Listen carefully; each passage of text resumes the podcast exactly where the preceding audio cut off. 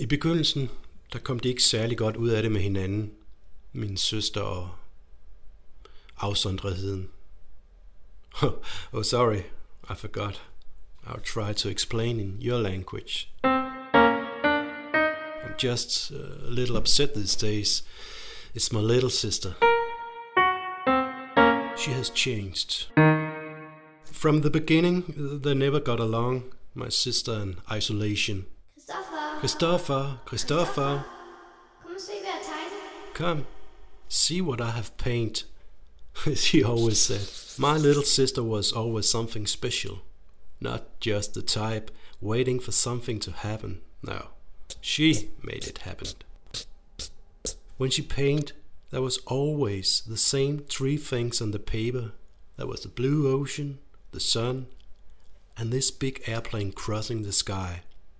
I gotta get out of this place, she said to me.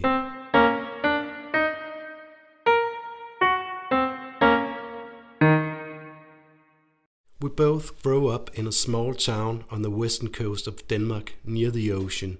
Our daddy has a small restaurant where the local fishermen come and eat french fries and chicken. Nothing really happens here. But one day in the restaurant, she saw your face, and you said to her, Either you're with us, or you are with the terrorists. That's when she decided to go out and help you. You know, new adventures, new friends. Iraq was calling her name. Christoffer! Christoffer! She came back this summer, but we don't talk much.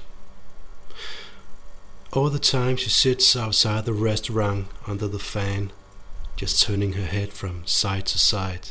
All the time she's calling Christoffer! Christopher, Christopher, see what I've painted. Always the same three things a boy and a girl and a small restaurant near the ocean.